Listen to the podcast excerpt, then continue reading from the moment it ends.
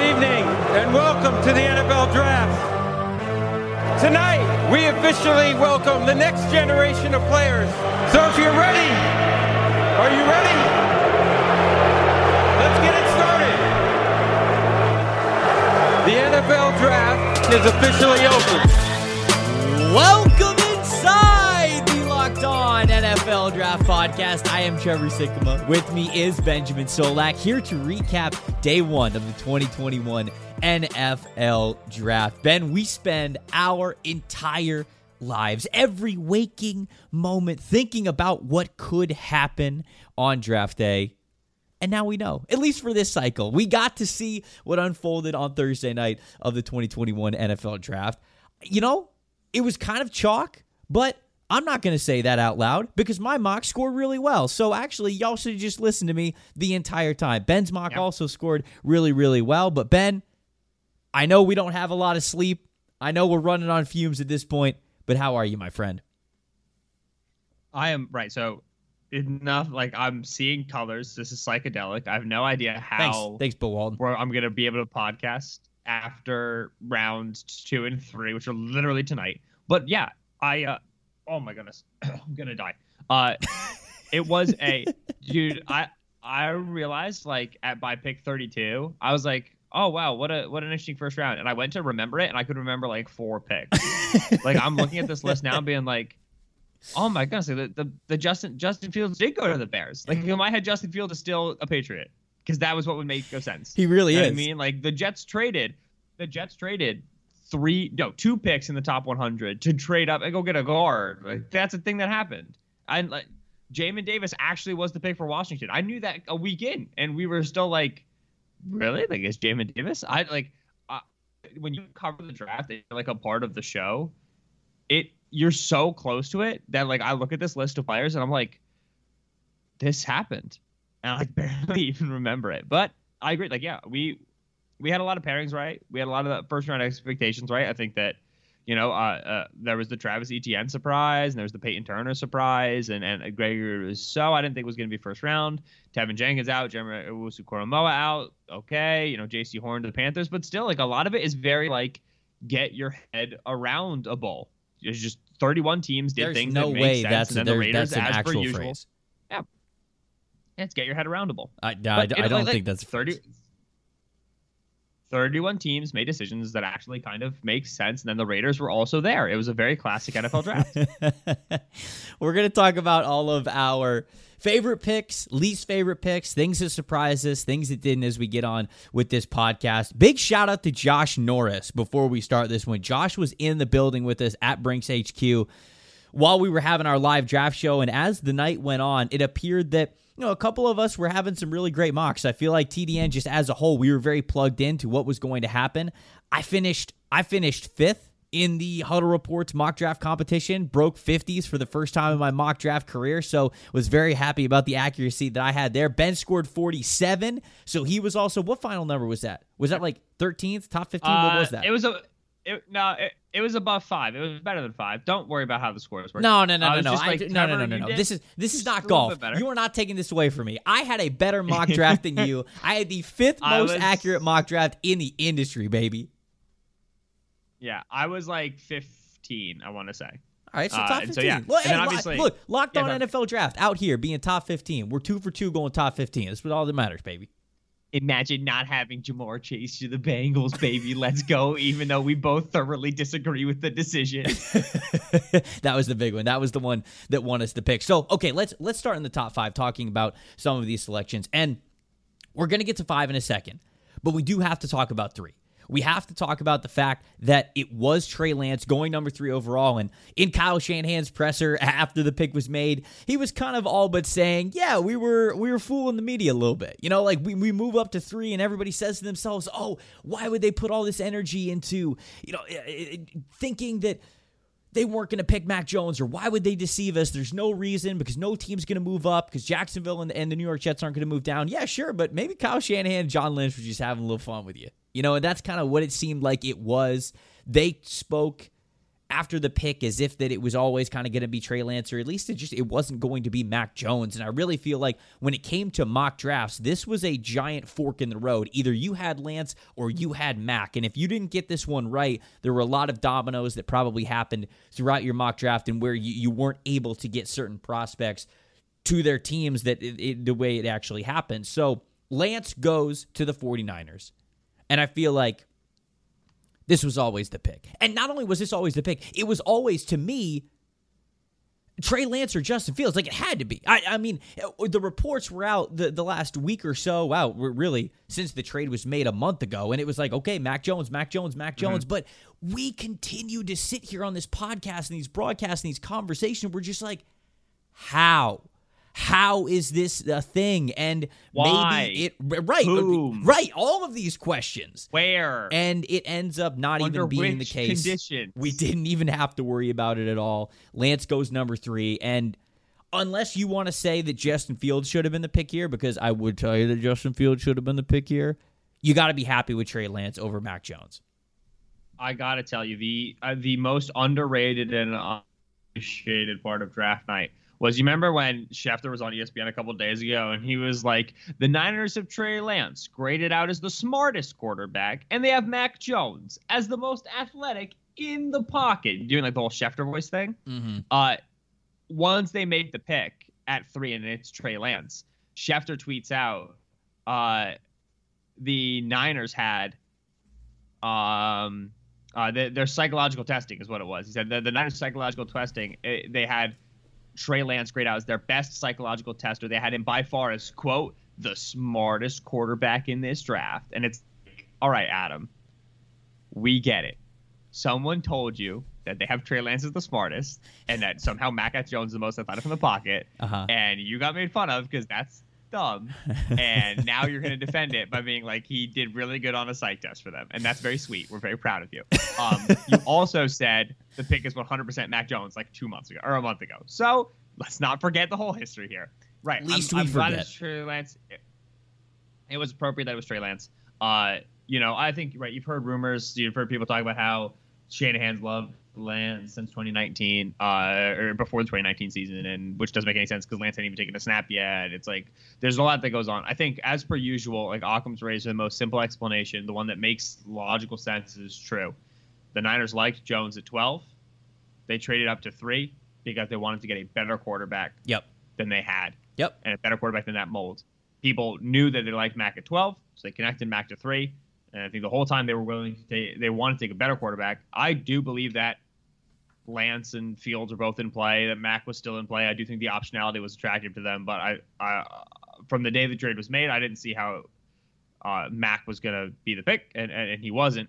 Uh, would I'm one of the things I'm most curious about is how the Niners landed on Lance over Fields because that's a legitimate question. You know what I mean? Like, why was it? And obviously, other teams passed on Fields as well. Um, but for the Niners specifically, who obviously had so many eggs in that quarterback basket, uh, they passed on Justin Fields. I'd be curious. You know, Shanahan's worked with him closely. I'd be curious what Shanahan would say. Kind of parsed that hair, uh, just to, just out of a, a curiosity perspective. Uh, that the Panthers passed on Fields. Uh, I think was a surprise. A lot of people had the Panthers still want to take a quarterback. That the the the, the Broncos passed on Fields. We saw like uh, Lance Zierlein, Dane Brugler, and Daniel Jeremiah all had the, the Broncos still go for a quarterback at nine, even after the Bridgewater trades. That was a surprise. Eagles trade up to 10. I promised myself I wouldn't believe it was for Justin Fields. I 100% started getting excited for Justin Fields. I was devastated when it wasn't Justin Fields. Uh, the Bears are the team that goes and gets him. And this, I think, is, is a, such a good example of how hard it is to evaluate general managers. Because if you had asked me two days ago, who's one of the worst drafters in the league, or at least one of the worst – uh, like in terms of approaching it and trading up and value and whatever. I've been like Ryan Pace, man. Like he just makes mistake after mistake. And then I think he made the best move of the first round. Do I think he's a good GM? No. And that's why it's really hard to evaluate these general managers a lot. You know, you, you get good runs, you get dry spells, and you got to kind of ride the wave a little bit. Um, but Trey Lance at three to the Niners, I think is, is a good pick, is an appropriate pick. I understand it. I would have preferred Fields. Uh, and for the the Bears to be able to get Fields not have to trade up into the top 10 and have that trade be I want to say it was a 1 a 4 and a 5 uh Yes. To me, that that's that's the best move in the first round. No, I, th- I, I think so too, and I, I think that when you look at number three, logic totally prevailed. You know, this is this last month, March and April. We know it is smokescreen season. It's a lot of people hearing certain things, and, and we know that that media members, big media members, oftentimes get manipulated, and I think that that's what was the case here. And I think that you hit the nail on the head. I think that the 49ers would have been comfortable picking Mac Jones at number 12. And then when they moved up to three, everyone said, oh, they're moving up for Mac. No, why would that make any sense? And it, it never it never made sense to anybody who was really sitting on the outside, who wasn't getting the direct sources from people. Why in the world they would do this? Because that was not his range. There was no reason to do this, right? I mean, I even tweeted the night before the draft. There's no need. It's right, just unnecessary. I, correct. Yeah, I, and that's basically what it was. the The range with Mac Jones, and the reason why, the reason why I said that there was a fork in the road very early when it came to mock drafts and how accurate you were going to be this year, is because if you had Mac Jones going going number three overall, that meant that there were a lot of teams that we believed would have moved up, would have got aggressive, would have eh, you know traded down to let another team go up and get like there are so many different options then with both Justin Fields and Trey Lance on the table. I think the Detroit Lions would have been interested in Trey Lance. I think the Carolina Panthers would have been. I think the Denver Broncos. I think the New England Patriots. I think all of these teams all of a sudden are extremely interested in Trey Lance if Mac Jones goes number three overall. If he doesn't, Look at every mock draft that had Trey Lance. Where was Mac Jones going? 15 and beyond. And I would have told you that most most mock draft picks would have had him going 20 to Chicago. So how in the world did we get from a situation that yes, every team is a little bit different, but how do we go from this guy's either the number 3 overall pick in the draft in which a team traded 3 first round picks to go up and get him or he's picked number 20 as QB5? How there the, the the gap there never made any sense. There was not there were not enough dots to connect to really throw this one into logic at all whatsoever. And so we were just forced here to sit here the couple of weeks leading up to the draft thinking is Kyle Shanahan really this crazy? Is he this nuts? Because that would have been just objectively one of the worst selections in the draft, giving up everything that they, had, that they did to to go up to number three. And instead, we don't have to talk about that. We get to talk about Trey Lance and popping up to Justin Fields a little bit. I agree with you 100%. This is the best pick in the first round. This is the pick of the 2021 NFL draft. The fact that Fields fell just outside the top 10 and the fact that Chicago, like you said, didn't have to go up to those teams that were already really fielding offers and probably had the prices very high. They instead get to pick pick on a Dave Gettleman who does not have a lot of experience moving back in the draft, moved up for really, like you said, relatively not much at all to go get Justin Fields. I don't want to take this away from Ryan Pace, but you said it was the, it was the, the the pick of the draft in in for his sake, but this is almost an obvious, right? I mean, with him, with Fields getting outside of the top 10, you have to make this move. This is the only chance you have to save your current regime with the Chicago Bears. And so I don't want to take too much away from him because, you know, he did it. He went up. Right. And, he went up and got Justin Fields. But the fact that Fields got to eleven, that w- this was a no brainer at this point. Chicago had to have been calling every team that they had right there. Thought it was for Mac, man. I believed it. I was like, he's, he's coming up for Mac. This is of course it, it's Mac Jones, baby. Now Chicago that Bears. Been, now that would have been bad. That would have been bad. We're just gonna just gonna Mac Jones in. Here we go, and it wasn't. And thank goodness for that. Um, the Fields fit in Chicago. Like, it'll be interesting. Uh, Fields in Chicago now. I'm confident Fields is going to be a good pro. I really like this film. Dangerous spot behind that offensive line. Would love to see the Bears be able to improve that because if anything's going to mess Fields up, uh, it's going to be dealing with early pressure because he has a little bit of, of playmaker hero syndrome. He has a little bit of Ben Roethlisberger, Carson Wentz. I'm gigantic in the pocket and I can survive anything syndrome.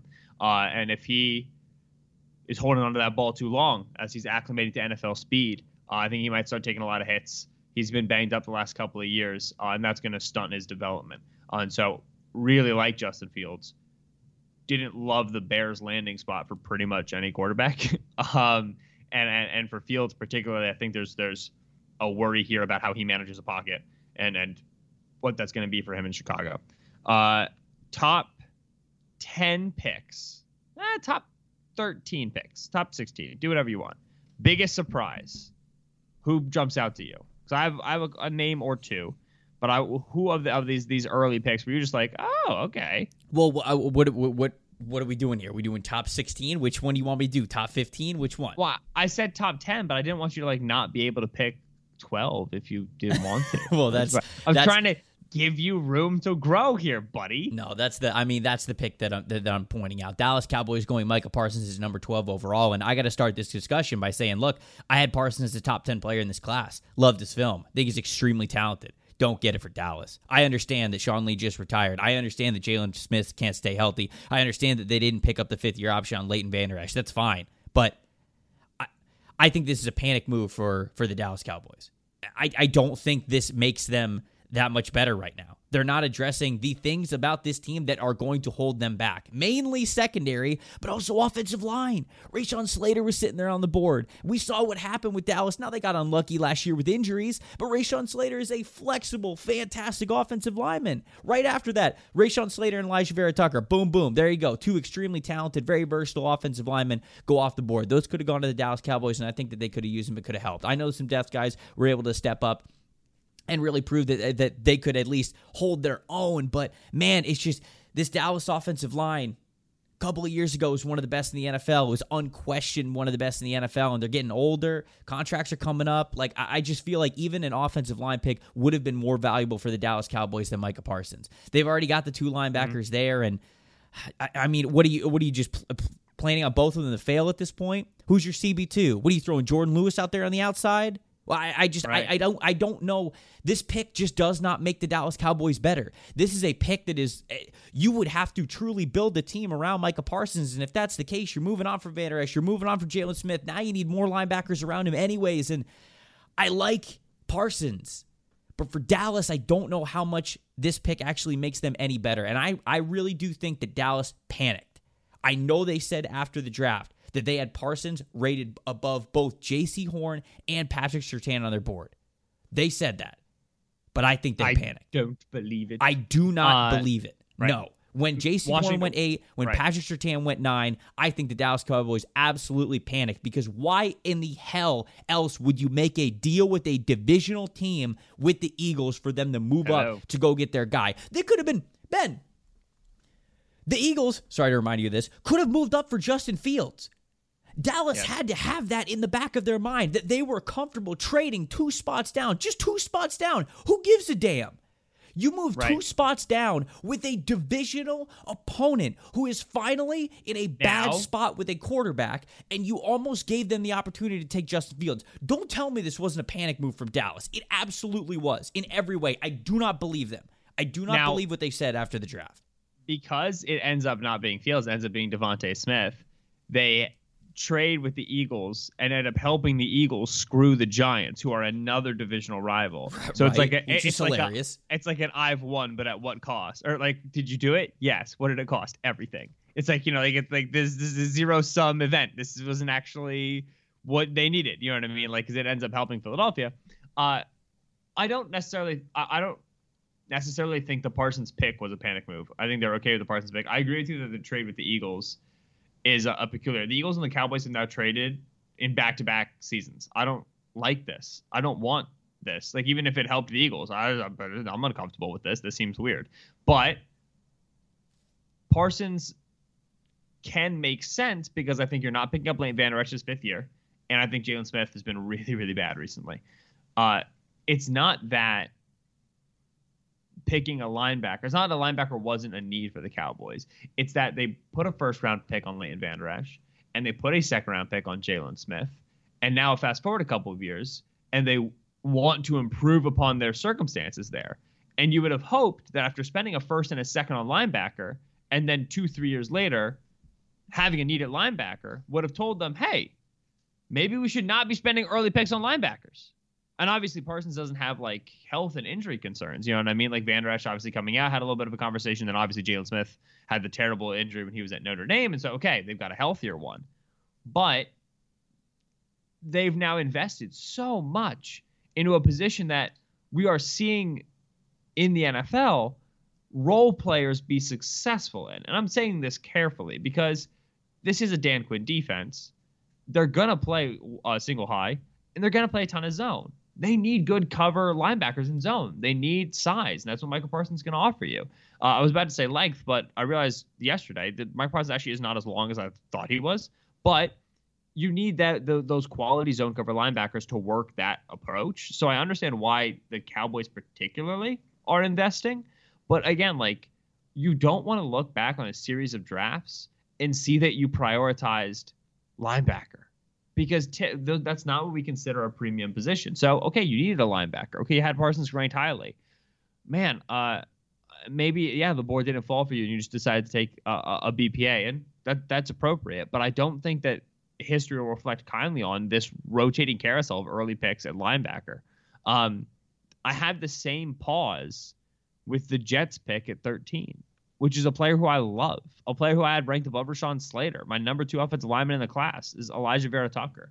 I think getting him at 14 was excellent. I thought Minnesota would take him if he were on the board. Uh, Minnesota instead trades out of that pick. But once again, we're talking price here. The Jets sent 66 and 86. That's two second round picks.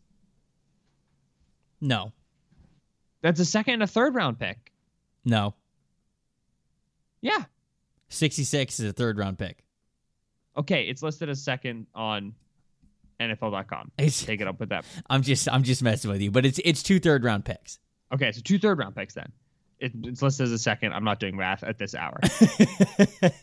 two third round picks, and they, they, they, they get a fourth back. Uh-huh. But that is substantial investment in guard.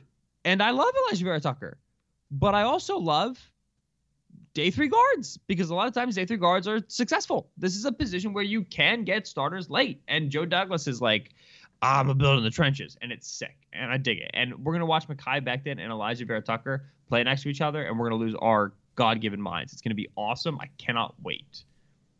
But we won't know what 66 and 86 could have become for the New York Jets, a team with desperate corner needs, a team with desperate edge and linebacker needs, a team still with wide receiver and running back needs. Man, 66, 86, that could have been Michael Carter. Could have been Jermar Jefferson, Trey Sermon, Kenny Gainwell. You know, there, there, there were going to be good players available there. And, and I like Alijah Vera Tucker. But I, I like even more Christian Darrisaw at 23, Teven Jenkins at 23, solving your right tackle problem, and then having those picks later. Uh, and so I, you know, a lot of people were sharing their their personal big boards during the first round and saying, Mhm. "Oh, I had these my top 12 players went in the top 12 picks. Bang!" It's like that is good, but I do question the valuation for a couple of these teams here. I, I want to say that I respect the, like you said, the valuation process of each pick, right? I mean, you, for the most part, I believe the majority of the time you need to operate with a good understanding of valuation and you need to make those picks accordingly. I'm okay with this. I don't care. Alijah Vera Tucker is a very good offensive lineman. care. The New York Jets need offensive linemen. It doesn't matter. They need tackles, they need interior, they need everything. They just drafted Zach Wilson, number two overall. They've got to make a commitment like they haven't made a commitment to the last few quarterbacks that they've had to really improve that offensive line and get something in front of him that he could trust. This is fine for me because it pops him up from 23 to 14 to make this pick. Yes, they move two third round picks, but they have the one at the top of the second round that they still have this year. They also have uh, two fourth round picks now, two fifth round picks, two sixth round picks, and a seventh. And oh, guess what? Next year, two firsts, two seconds, two fifths, three sixths, and oh no, just one fourth. Okay, I thought it was going to be emphasis there, so I missed the punchline. But all that to say, Ben, this was almost a winless New York Jets team. This team is not ready to compete. They are not sitting here thinking, hey, if we hit the jackpot on this draft class, even this draft class alone, we're sitting here in the playoffs. They're in a division with the Patriots, they're in a division with the Buffalo Bills. This is not their time. Go get the right players. I talk about this. I, I've talked about this before. Yeah, the draft is about value, and you need to operate it accordingly. I would tell you the majority of the time, but every now and then there are a handful of picks in which you just you need to go. That's our guy. Let's go get our guy because guarantee you, Alijah Vera Tucker was on the board for the Vikings at 15 if they would have stayed. Arizona Cardinals, Alijah Vera Tucker would have been on there. Las Vegas Raiders, Alijah Vera Tucker probably would have been on there. All of these teams that were that were way ahead of them before the Jets picked at 23, they were going to take this guy. And you could sit here and say, you could sit here and play the hindsight game and go, well, Teven Jenkins would have made it to you at 30 at, at 23, so you could have just taken Teven Jenkins. You know, who did Minnesota take at 23? It's a Christian Darrisaw. You could have moved up and taken Christian Darrisaw. Okay, sure. Yes, all of these things are good in hindsight, but that's not how the draft works in the moment. So I would totally agree with you that for the most part, valuation is very, very important, especially when it comes to individual picks. You need to be smart. You almost need to hold yourself back sometimes. But every now and then, there are these moves that you need to make. And I do not think this move broke the bank for the Jets at all whatsoever. Yeah, three third round picks, but like you said, they get a third back, so that's fine. Essentially, it's a third and a little bit of change when it comes to value to move up a handful of spots to go get the guy that they want to play next to Mekhi Becton, to have versatility along their offensive line, and to make sure that they can have a best five out there for the next couple years once their winning window starts in two to three years. Two years is what they would like. But this is the kind of move that you make for that. So I don't hate it, man. Joe was so pissed last night when we were on the live stream because nobody else would go after this pick because of the value, like he was saying, you're moving up three spots or you're moving three third round picks for a guard. But I don't see it like that. I see it more big picture for the Jets. And honestly, man, I love the move. I just, my, to me, like as a GM, like I would do all the work on the draft class, and then I would have a giant sign in the middle of my war room over the the doorway that says, "Everybody who's ever traded up for a player ever thought that player was going to be the man." And 50% of them busted or whatever. You know what I mean? Like sure. it's always it's always like we always have more confidence than we should in our ability to evaluate players. And so at, whenever you have significant trade ups, it always worries me because there's so many more eggs in the basket of Alijah Vera Tucker, who I love hitting, than you'd like to be in one player's basket for him to hit. See what I'm saying? I do no, trust me. I do see what you're saying. But I but also, also Love it. Love the move. And yep. you saying there, hey, I love Alijah Vera Tucker. So do the Jets, and I think he's going to be a good pro too. Get him on your football team. I think that that's sometimes what it's about. Not all the time, like I said, it, it's not something you want to do. You don't want to be reckless all the time in this way. But every now and then, go make a move to go get your guy. I think that's important. That's an important recipe for a good GM in the NFL draft. This episode is brought to you by 1010, a capsule collection of diamond rings that are responsibly sourced and limited edition designs at a fair price. 1010 is an exclusive collection of 10 creative styles of diamond rings designed by 10 of the most distinctive designers working today. Rings to bring joy to anyone's life. If you're on the hunt for the perfect ring that your significant other will treasure forever, you're definitely going to want to check this out. They won't be around for long, so find them now by searching the words 10 by 10 only at BlueNile.com. More thoughts on the first round of the 2021 NFL Draft coming up after the break. All right, Ben, we've talked a little bit about the first half of the draft. And if there's some other things that you want to mention, you, of course, have the floor. This is full freedom. It's your podcast as well, buddy. But let's also shift focus towards the second half of the draft with some surprise selections, some selections that, oh, like you said at the beginning of the show, we knew were coming and actually came true, and some picks that either you love the value or you hate it. People were like, hey, maybe the Jaguars could take a running back in round one. I was like, all right, well, yeah, but that'd be dumb. And then they did. What the frick? I am so mad at myself. You had it because the allies of the pod know this. For the last two weeks, I said Urban Meyer at number 25 is going to take a dynamic offensive playmaker and he's not going to want to risk it or wait for that guy to be available at the beginning of the second round. And, and then I changed Kadarius Toney and Kadarius Toney got sniped. It could have been Toney at 25. Right, right. I am so I I you know what? When I get to heaven one day and God's gonna be like, "Hey, what's up? This is heaven. You know, like you can do whatever you want." I'm gonna be like, "Can you do a favor for me?" And he's gonna be like, "Yeah, sure. What's up?" And I'm gonna say, "Can you take me back to the 2021 NFL Draft and see the other reality in which the Giants did not take Kadarius Toney, and if he was available at 25, would the Jaguars have taken him?" Because I think you would have. And then I don't know. And then I'd go like walk the streets of gold. I don't know. Just be like singing all the time. Right. Just like jump around on clouds. I'm not sure all vibes. Uh, Big heaven. This vibes. whole like this whole like Travis Etienne is going to be a uh, uh, third down back, ludicrous. The idea that they're going to rotate guys and try to be a very high percentage running team, run pass balance. That sounds more legit, and that's worrisome. Um, you don't want your offensive designer, head coach, to be dedicated to the running game in the 21st century football. And it sounds like Urban Meyer will be, and it sounds like he's excited to be. Uh, I don't. When they hired Urban, I didn't. I got it, but I didn't think it was going to go great. And nothing that has really happened since then has led me to believe it's gonna go great. And I think that this Etienne pick is like again, it's not like bad. He's a good ball player. Uh, I don't think it's an appropriate use of value, and it worries me as an indicator of the direction that the Jacksonville Jaguars are going to head under Urban. Yeah. I mean, you you know you you mentioned the Las Vegas Raiders at the beginning, kind of poking fun of them and saying that oh the draft went the way we thought it was, and also the Raiders did something dumb. This is, I mean, this is going to kind of be the thing here. I think as long as Gruden's with the Raiders and as long as Urban is with the Jaguars, you're going to get these picks that are kind of off the wall that you just did not expect. I feel like that's something that's easy to predict with what we have going on here. A lot of people look at this situation and they go, they have James Robinson, right? They hit the jackpot.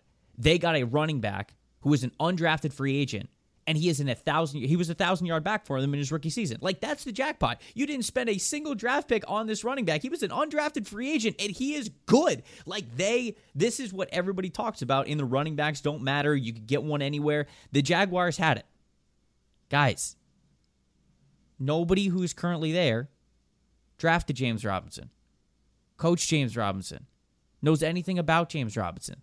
They probably watched the tape, of course, but like this pick should not surprise you at all whatsoever. You think Urban Meyer, the king of getting five star athletes at every single position he can at Florida and at Ohio State, is going to be like, oh, cool, undrafted free agent at running back. I'm going to work with that. No, absolutely he had a, not. He had, the first quote he gave was when I watched the film on the Jags last year. I noticed a lack of team speed. But yeah, I also noticed James Robinson with 1,400 yards from scrimmage. But yeah, also I noticed he ran a 4.64. And like, yeah, the thing is that like James Robinson was great for you, especially above expectation. But I never thought James Robinson would get in the way of Urban Meyer upgrading running back. Did I think it was going to be the first round? No, but if it was going to be for any running back in this class, who would it have been for, Ben? Travis, Travis Etienne. Travis Etienne. This is like this is I, the deal. I, went to think of a super speedy running back in this class, and it's actually a relatively slowish running back class. Pooka Williams. I don't know. Is he fast? What, what did he run? He's decent. I, I think he's more. He's quicker than fast. Okay. All right. Okay. All 32 picks available. Player you are just simply most excited to see in their landing spot. Ready, go. For. Oh, most so excited. okay. So who are you most excited? Oh, I'm so excited that he is here. Why are you putting me on the spot like this? Uh, you go first. You go Jaelan first. Phillips, I didn't. Jaelan, I didn't know. That, I didn't know this. Jaelan Phillips, edge Miami, and okay. now at Miami. Oh, uh, I have uh, an answer now, but go ahead. Oh wow, it was almost like if you just didn't whine and paid attention for two seconds, you would have had an answer. Why would I do Jaelan that? Phillips, edge Miami in Miami. I think that the Phillips debate questions and, and process, right? There's the medical aspect of it. He has had concussions in the past. And then there's the uh, demeanor aspect of it. When he had concussions, how did he handle it? We've heard people talk about he had disagreements with the medical staff, and the medical staff thought he could play, and he thought he couldn't. And obviously, the medical retirement from football, and he had the non-football injury where he was on his scooter and he crashed. Uh, there's a lot of conflicting reports. I don't know exactly what happened with Jaelan Phillips at UCLA. Heard a lot of different things, um, but we know the league was doing work on how dedicated is this guy to football, how will he deal with adversity? Uh, if he does get injured, God forbid, will he work hard to bounce back? What's he going to be like as a professional? Because the five-star number one overall recruit talent is totally undeniable. This is a eight to ten sack per year player, the only one, in my opinion, in this class who has that potential, uh, coming out in year one and then through his career. So it's all about how is he going to handle the adversity, the lumps, uh, the bumps, the the swells, the the the, the valleys of NFL play. Brian Flores is about a, as good of a culture coach as I think there is in the league. I think that the the Miami Dolphins defensive locker room, laced with veterans who are successful and, and uh, guys who have been early picks, middle round picks, late picks, I think it's a very very good place to be in order to keep Jaelan Phillips eyes forward and head screwed on straight. I think if Phillips does have an injury in Miami, that that locker room and that coaching staff will be what is necessary to, to keep him motivated, to keep him amped up. And I think if he does experience that that difficult initial onboarding in the NFL, he's been a five star recruit who's dominated everybody he's faced his entire Mhm. life. If it gets tougher in the NFL, I think that they're going to be good to keep his head on straight and to keep him motivated. I think that Phillips seems to me, from what I understand, which is a limited scope, but from what I understand, seems like a player who needs a good supporting cast in his building. Mhm. And I think Miami has that. And so I I, I long had Phillips to Miami. At, uh, my final mock, I had him go one pick earlier to the Raiders, and then I gave him Kwity Paye. Um, but I think Phillips is. I think Miami will be very very good for Phillips. And then as we know, given the the premium on, on having a pass rusher who can win one on one that the Dolphins had, Phillips will be good for Miami. Uh, so long as he can he can and stay the course. And so I really think this Dolphins defense is there's there's three conditions here. Phillips has to hit, which I, I think he will. Uh, they got to continue getting that high turnover play out of Xavier Howard or out of a combo of Xavier Howard and Byron Jones. I don't think you're gonna get 10 picks again from Xavier, but let, let, let, let's keep that uh, that going there, right? That that production, ball production, turnovers, interceptions from the defense, and then Benardrick McKinney or linebacker on day two. But I, a stacked linebacker still worries me there just a little bit.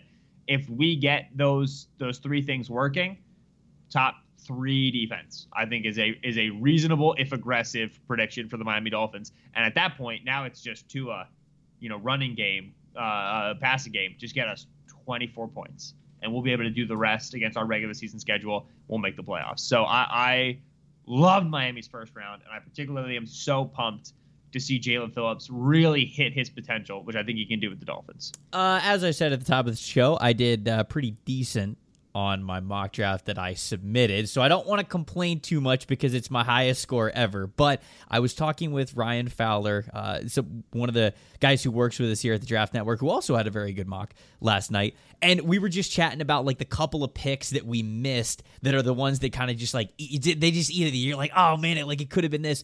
And the Jaelan Phillips selection going to Miami was was a funny domino for me because I had Jaelan Phillips as the first edge rusher off the board at Minnesota at 14. And I really do believe that if Minnesota would have stayed at 14, they could have very well taken Jaelan Phillips. If I was I was told when they were on the clock that if they they were picking pay, and then oh, so they would have? and that same person told me like you know a minute or two minutes later, whatever, they're taking a call from the Jets. Oh man. Okay, so.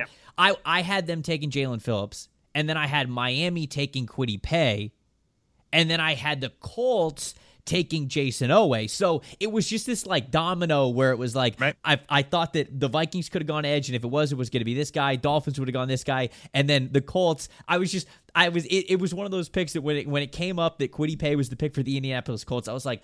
God, like if, if he would have been available in my mock, this would have been an easy choice here. But it ends up the dominoes go a little bit the different way. So it's it's always a little bit frustrating when you nail the need. You just didn't have the ability to select a guy because you had him going earlier in the draft. That was the case there with me. No, I think that Phillips is a great selection for for Miami to come away in this draft with Jaelan Phillips, Jaylen Waddle.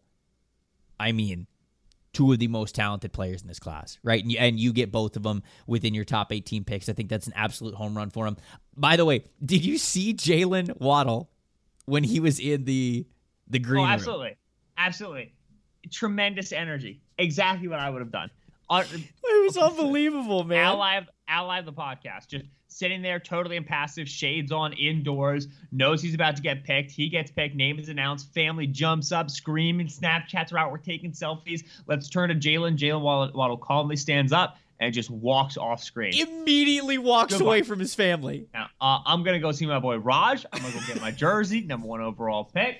All y'all people, I never liked you guys. Y'all only liked me because I'm a multimillionaire. Get the heck out of here. I have no idea what Jaylen Waddle thinks that. It's just me, me projecting on him. I'm sure Waddle No, his family. listen, listen. This Oh. dude looked like he stood up, adjusted the button on his suit, turned to his left, started immediately walking, saw Roger Goodell, got the handshake, got the jersey, got on a private plane to Miami. What's up? No, New no, no. life, leaving it in the past.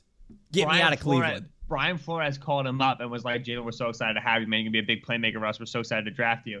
And Waddle was like, yeah, yeah, I know, I know. Now, does this option route, is it adjusted eight or 10 yards? It's like a four or five step thing. And Flores was like, what are you talking about? He's like, I already know the whole playbook. Get me in the building. Get me in the building. We're going to win a championship.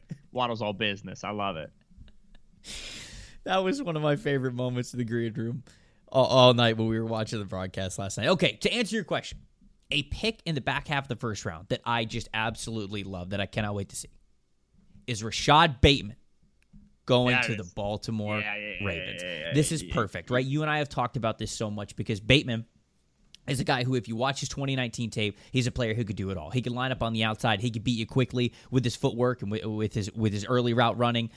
He could beat you over the middle of the field. I think he's good with separation quickly, and I think he's also good catching through traffic. I mean, he's that kind of a player who can marry right now what the Ravens have in their passing game because I think it's I think it's too different right now. When the Ravens throw to their wide receivers, they are throwing speed, they are throwing vertical, they are throwing to the sideline. That's just what they do with their receivers. It's either quick stuff, screens, or it's deep. They're just trying to maximize their speed. So when they target their receivers, that's what they're doing. When they target their tight ends, it's over the middle. It's contested catch stuff. It's trying to attack middle zones and find soft spots. And those are good ideas, but to me, it's too different. There, there, there's not enough there to marry those passing ideas, that passing ideology together. And I think Bateman is the perfect player to do that because he can do both for you. He can be a guy who you line up on the outside, who can then cut over the middle, right? I mean, I see Chris Godwin do this all the si- all the time with the Tampa Bay Buccaneers. He does such great work on in breaking routes, whether it's slants or just 10 yard ins or post routes or whatever it is. He does so many of these things over the middle, which open up the rest of the offense either to the sideline or behind him or over him or just whatever a complementary route might be on that play. Bateman has the ability and the talent to do all of that really, really well. So I truly feel like Rashod Bateman's going to step in right away and maybe might not be wide receiver one or target one because they have um, I think he will be. They have Mark Andrews and they have uh who am I th- Marquise Brown. I was forgetting Marquise Brown's name. They have those guys in there who they're going to target heavily. But Bateman is going to be Bateman might be that that that clip, that staple, that nail that brings everything together with the passing offense and he is going to be emphasized plenty especially if he is healthy. So this is absolutely the spot that I look to right away and I say I'm so excited to see this guy change this offense around because I think that's what's in the cards for Bateman. Right. If I was going to ask you one more unprompted question that you didn't appreciate because I didn't tell you to prepare for it, Yes. it was going to be who's the player that we're going to look at in eight months and say, how did this dude fall to these guys? Uh, you know, when, when we're in the regular season and he's playing great. And my answer was going to be Rashod Bateman. Uh, it's funny because like we had fully talked ourselves into edge and offensive tackle and safety because of who the Ravens are and what they want to do. But when they lost that playoff game, right, which to the uh they beat the Titans, then they lost to the Joe, did the Ravens lose to the Bills or the Chiefs in the AFC playoffs? Joe. Who did the Ravens lose to in the AFC playoffs? Who did the Ravens lose to in the playoffs in the AFC? Bills. The Bills. I thought it was the Bills. All right, so when the Ravens lost to the Bills, as I thought, uh, As you always believed We- didn't need help on. we all we all sat there and said, "Hey, they need a real passing game." And you know what? Rashod Bateman is a three-level threat. Uh, he can work from the slot and from the outside. Has done both very well in his college career. He can go contested catch. He can yards after the catch because he's tough as nails. And critically, he is a possession receiver. And when we talk about possession receivers, they get undervalued in, in the general discourse. We talk about rack guys. We talk about deep threats and X's that release off the line against press and whatever. Possession receivers are consistent. They have reliable hands. They catch through hits over the middle of the field. They run routes with timing. These players are the players you want on your team on third and five. And that's the Ravens' problem. It's not their first and 10 passing game when they can go play action and they can go vertical and they can give you the threat of the run in the backfield. It's whenever the defense gets them in a clear passing situation, that drop back passing game is just bupkis. It is not good. Rashod Bateman is who you want on that third down because is he going to give you as many 20 pluses as Jaylen Waddle? Absolutely not. Is he going to give you as much rack over expectation as DeVonta Smith? Absolutely not. But he's going to pick up third and six. And that's what the Ravens offense needs. And so I think he is going to be high volume for the Ravens, right? Not in the league, but for the Ravens. And I think he's going to be oh so desperately valuable to that team and their ability to move the sticks. So I, I love it. You're right. Rashod Bateman, absolute dude. Glad that he got in the first round. I think that's very deserving for his skill set. Uh, Ravens doing what is necessary and saying we are a run first team. We love running the ball, but man, we've missed on wide receiver lately. We have to get this pick right, and they did. I would tell you, just as another name to throw out there for that question, Caleb Farley, right? Now, and we know why sure. he fell because of the injury concerns, but he goes 22 to the Tennessee Titans, and we're, we're sitting here in a, in a cornerback class with Jaycee Horn and Patrick Surtain, who both went top 10. And we sat here and said that Caleb Farley's better. We believe in Caleb Farley more. We have Caleb Farley CB1, and he goes 22. I think the Titans could have got an absolute steal there. Uh, any final thoughts, guys, that we didn't hit on before we get out of here? Ja'Marr Chase ended up going number five overall. We didn't dig into that too much, but you know they end up going Chase over Sewell. Ben and I both told y'all that it was going to be Chase, even though we believe that Sewell should have been the pick. Um, I mean, I, I, wanted to make sure that we mentioned that one. We also had Greg Newsome. I felt like he was a big lock to Cleveland when we had Nathan Zegura on for the Yes Mock Draft series. He was he was to the moon that Greg Newsome was on the board, and that made me believe that wow, okay, well if Newsome's there, I think that's definitely the direction Cleveland's going to go. Jamin Davis, we mentioned him being a lock to the Washington football team, and that ends up happening. Big military background, super athletic linebacker, a guy that Ron Rivera clearly loved. Anybody else that you wanted to mention before we got out of here, good or bad? Eric Stokes' pick was a little bit weird. Uh, shout out Odafe Oweh, who was uh, middle name is Jayson. Long went by Jayson. Was drafted by the Ravens. Said, "Listen, this is the NFL. Y'all gonna call me by my real name." Did not know that about Jayson Oweh. So Odafe Oweh, shout outs to him. Think that's gonna be fun for Baltimore. Greg Rousseau was a surprise, but also I kind of get it. Big end Buffalo. They like his production. Whatever. Um, you had Collins to the Cardinals for a while. Yeah, they love him because they like big hybrid players that they don't know what to do with. So good job. Have fun putting him on the field in a in the wrong way. Um, Greg Newsome to the Browns at 26 might be like we might see Greg Newsome and Denzel Ward on a little graphic during the first quarter of the AFC Championship game, talking about what they're able to do in coverage. You know what I mean? Like uh, Newsome, right, might be a over like tipping them over the the edge sort of a pick because listen, I would have really liked edge or linebacker or interior defensive line. All three of those positions are weak and need help. But that Brown secondary is doggone good. They have Troy Hill right now as a corner four. You know what I mean? Like they're going to be able to uh, win passing downs with coverage. And that, that analytics, Andrew Berry coverage over pass rush kind of prioritization. Uh, and then they also have a dude named Myles Garrett who, if that Brown secondary can force that quarterback hold onto the ball 2.25, 2.5 seconds, Myles Garrett, baby let's go win a defensive player of the year, shall we? Payton Turner going to the Saints first round. I mean, if it was going to be anywhere, it feels like it was yeah. going to be the Saints. Love Payton Turner. Was surprised to see that one. Yeah, big surprise, no doubt about it. All right, before we get out of here, got to remind you guys about the best tasting protein bars ever. It's folks over at BuiltBar.com. They've got 18 amazing flavors, whether it's fruit based, chocolate based, nut based, whatever it is, whatever kind of protein bar that you love, BuiltBar.com's got you. They're low in calories, low in sugar, but high in protein, high in fiber as well. They're great for a keto diet if that's something that you're on. Go to BuiltBar.com, use the promo code LOCK15. That's locked15 and you will get 15% off your next order. Use the promo code LOCK15, get that 15% off the best tasting protein bars on the planet over at builtbar.com. Ben and I got plenty more podcasts and episodes for you throughout draft weekend. Until then, you guys keep it locked right here on Locked On NFL Draft.